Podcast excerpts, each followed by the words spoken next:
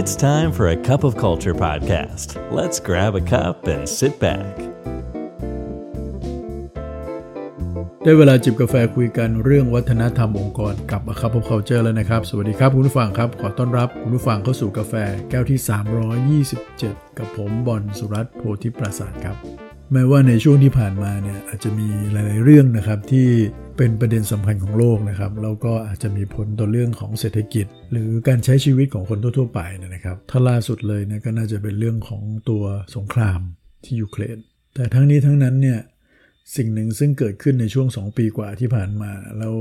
มันน่าจะเป็นเหตุการณ์ที่ต้องใช้คำว่าที่สุดในโลกแล้วล่ะในรอบเป็นอะไรเป็นศตวรรษเลยเนี่ยก็คือเรื่องของ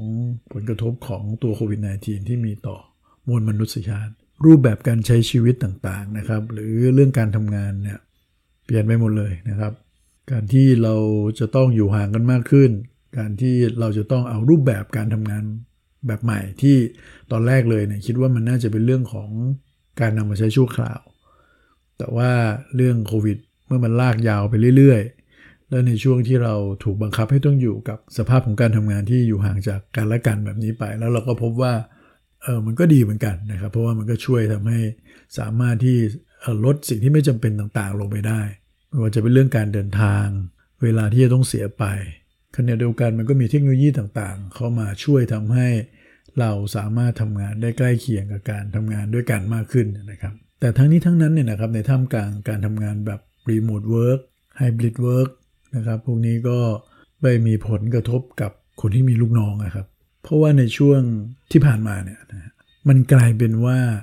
มีผู้จัดการหลาย ๆ คนเนี่ยสามารถที่จะได้ผลงานที่ดีขึ้นนะครับ จากช่วงการทำงานแบบไม่เจอหน้าเจอตากัน แล้วก็สามารถปรับตัวได้ดีกับสถานการณ์ต่างๆ แต่จากงานวิจัยเขาพบว่า คนกลุ่มนี้กลับเป็นส่วนน้อยนะครับ ไม่ใช่ส่วนใหญ่ คนส่วนใหญ่ หรือผู้จัดการที่มีลูกน้องส่วนใหญ่เนี่ยหลาย ๆ คนก็ยังรู้สึกว่าการทำงานแบบรีโมทแบบนี้เนี่ย เป็นเหตุทำให้เขาจะต้องยกระดับเรื่องของการไมโครแมネจมากขึ้น ซึ่งไอ้คำว่าไมโครแมネจเนี่ยด้วยคำมันเองมันก็เป็นคำลบอยู่แล้วนะครับ แล้วพอเหตุการณ์แบบนี้มันเกิดขึ้นมากๆเนี่ยมันไม่วินกันทั้งหมด ไม่ว่าจะเป็นตัวหัวหน้าเองหรือตัวลูกน้องเองนะครับ หัวหน้าก็อาจจะไม่ได้งานอย่างที่ตัวเองต้องการ หรือได้งานแต่สูญเสีย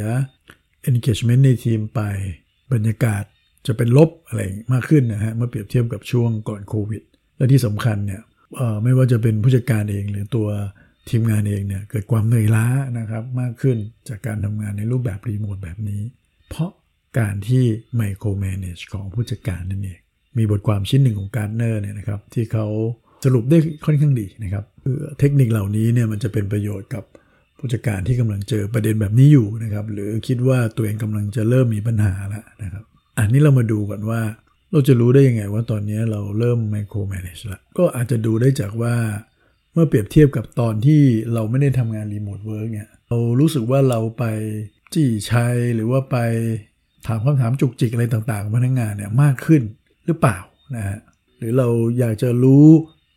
ข้อมูลในทุกๆขั้นตอนนะครับ เราก็คาดหวังว่าจะให้พนักงงานเนี่ยทีมงานเราเนี่ยมา เล่ามาอินฟอร์มเราทุกขั้นตอนว่าตอนนี้อยู่ตรงไหนแล้วอะไรยังไงนะครับ พอไม่ได้รับข้อมูลพวกนี้ก็รู้สึกไม่สบายใจ รู้สึกอยู่ไม่สุขนะฮะหรือบางครั้งเราก็หมั่นไปเช็คกับคนนู้นคนนี้ หรือว่า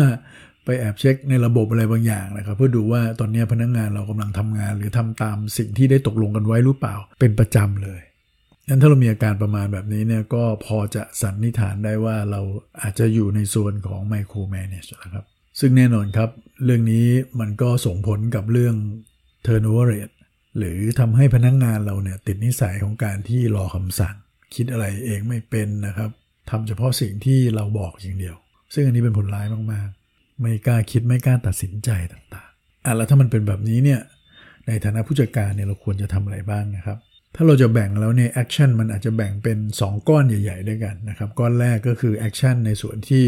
เราต้องมา work กับตัวเองแล้วครับ กับอีกก้อนหนึ่งก็จะเป็นเรื่องของการที่เราจะต้องไป work กับทีมอันนี้เรามาดูในส่วนที่เราต้องทำก่อนนะครับ ขั้นแรกเลยเราต้องหมั่นที่จะถามตัวเองอยู่เป็นประจำนะครับ หรือตั้งเวลาในแต่ละวันเลยนะครับ ที่จะต้องรีเฟล็กหรือถามตัวเอง แบบนี้ว่าสิ่งที่เรากำลังทำอยู่ตอนนี้ในฐานะผู้จัดการเนี่ยนะครับ มันสามารถ add value ให้กับธุรกิจได้จริง ๆ หรือเปล่า หรือเราสามารถที่จะเปลี่ยน action ที่เราทำอยู่ ในปัจจุบันเนี่ยนะครับกับทีมงานเนี่ยเอาไปทำงานในส่วนที่มันเป็นงานเชิงกลยุทธ์ งานเชิงอนาคต งานวางแผน งานมองภาพรวม ซึ่งมันเป็นงานผู้จัดการมากกว่าเนี่ยเราทำแบบนั้นดีกว่าไหมนะครับ อันนี้เป็นคำถามที่การเนอร์เขาแนะนำว่าผู้จัดการควรจะตั้งเวลาในแต่ละวันที่จะรีเช็คกับตัวเองนะครับ อีกอย่างหนึ่งที่เราสามารถทำกับตัวเองได้คือว่างานต่างๆ ที่เรากำลังมอบหมายให้ทีมงานทำเนี่ยนะฮะเราสามารถตั้งสเกลได้ไหมนะครับว่า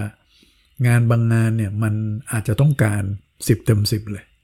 แต่งานบางงานเนี่ยมันอาจจะต้องการ 8 เต็ม 10 ก็ได้นะฮะงั้นมันก็จะมีงานที่อาจจำเป็นที่จะต้องลงรายละเอียดเยอะๆ กับงานที่ปล่อยไปบ้างก็ได้นะครับ เพราะว่าเราไม่ต้องจำเป็นจะต้องได้ 10 เต็ม 10 ซึ่งในความเป็นจริงแล้วเนี่ย มันอาจจะมีแค่ 20-30%เองนะครับ ที่เราต้องการ 10 เต็มเลยนะมันอาจจะมีอีกส่วนใหญ่เยอะเลยนะครับที่มันไม่จำเป็นเลย เราก็จะเห็นไหมครับว่าเราสามารถจะบริหาร time and energy ของเราได้ดีขึ้นแล้ว เพื่อเอาไปทำกับงานที่มันสมน้ำสมเนื้อกับความเป็นผู้จัดการมากกว่านะครับและนั่นก็คือ action ที่เราต้องไป work กับตัวเองนะครับ ส่วนนี้ action ในกลุ่มหนึ่งเนี่ยเราอาจจะ เป็น action ที่เราไป work กับทีมของเรานะครับ สิ่งที่เราควรทำมากขึ้นก็คือ การที่เราจะต้องสร้าง empowerment ให้เกิดกับทีม นี้เราจะ empower ได้เนี่ยเราก็ต้องมั่นใจว่าเราต้องสื่อสารชัดเจนตั้งแต่แรก สื่อสารให้ชัดว่างานที่เรากำลังจะให้เขาทำเนี่ยทำไปทำไมนะครับ Impact ที่เกิดขึ้นจากงานนี้คืออะไรนะครับ หรือถ้ามันผิดพลาดหรือมันไม่บรรลุเป้าหมายเนี่ยผลเสียที่ตามมาคืออะไรบ้าง คุณเป็นผู้จัดการเองเนี่ยเราก็เคยทำอะไรสำเร็จมา แล้วเราก็มีวิธีการที่มันใช้ได้ผลนะครับ และแน่นอนเราก็ด้วยความปรารถนาดีเราก็คิดว่าวิธีการที่เราเคยใช้ได้ผลเนี่ยมันก็น่าจะใช้ได้ผลกับทีมงานของเราเช่นเดียวกันนั้นก็เราอดไม่ได้ที่จะบอกเขาด้วยว่าเขาต้องไปทำยังไงนะครับนั้นสิ่งที่เราทำได้มากขึ้นก็คือว่าเราอาจจะต้อง กล้าๆนะครับที่จะให้เขาเลือกวิธีการของเขาเองแล้วไปโฟกัสที่ผลลัพธ์เป็นหลักมากกว่า แต่ถ้าทีมงานคนนี้เนี่ยเขาอาจจะมีประสบการณ์ที่ไม่มากเนี่ยแต่ว่างานเป็นงานที่ไม่ได้มีความซับซ้อนอะไร หรือผลลัพธ์ของมันไม่ได้สร้างผลกระทบยิ่งใหญ่อะไรมากมายเนี่ยนะครับถ้าเราอยากจะลองที่จะมอบหมายให้เขาทำดู เราก็อาจจะชวนเขาคุยเรื่องของ worst case ดูนะครับว่าถ้ามันไม่เป็นอย่างที่คิดเนี่ยเขาจะแก้ไขยังไง หรือเราอาจจะกำหนดพวกความเสี่ยงต่างๆ ที่อาจจะเกิดขึ้นกับงานนี้ออกมานะครับ พูดคุยร่วมกัน แล้วก็ดูซิว่า เขาจะบริหารจัดการความเสี่ยงพวกนี้อย่างไร และเมื่อเราได้ให้งานเข้าไปแล้วเนี่ยนะครับโอเค ถ้าสมมุติว่าผลลัพธ์ที่ออกมามันอาจจะไม่ได้เป็นอย่างที่เราคาดหวังไว้ สิ่งที่ไม่ควรทำเลยคือการโทษกัน หรือการไปพูดจนเขาสูญเสียกำลังใจ เพราะว่าแทนที่เขาจะทำได้ดีในครั้งต่อไปเนี่ย กลายไปว่าเขาไม่กล้าเขาแยงมาแล้วนะครับ ไม่มีใครได้เลยเลยนะครับ แล้วตัวท่านเองก็ไม่ได้งานลูกน้องก็ไม่เก่งด้วยนะฮะ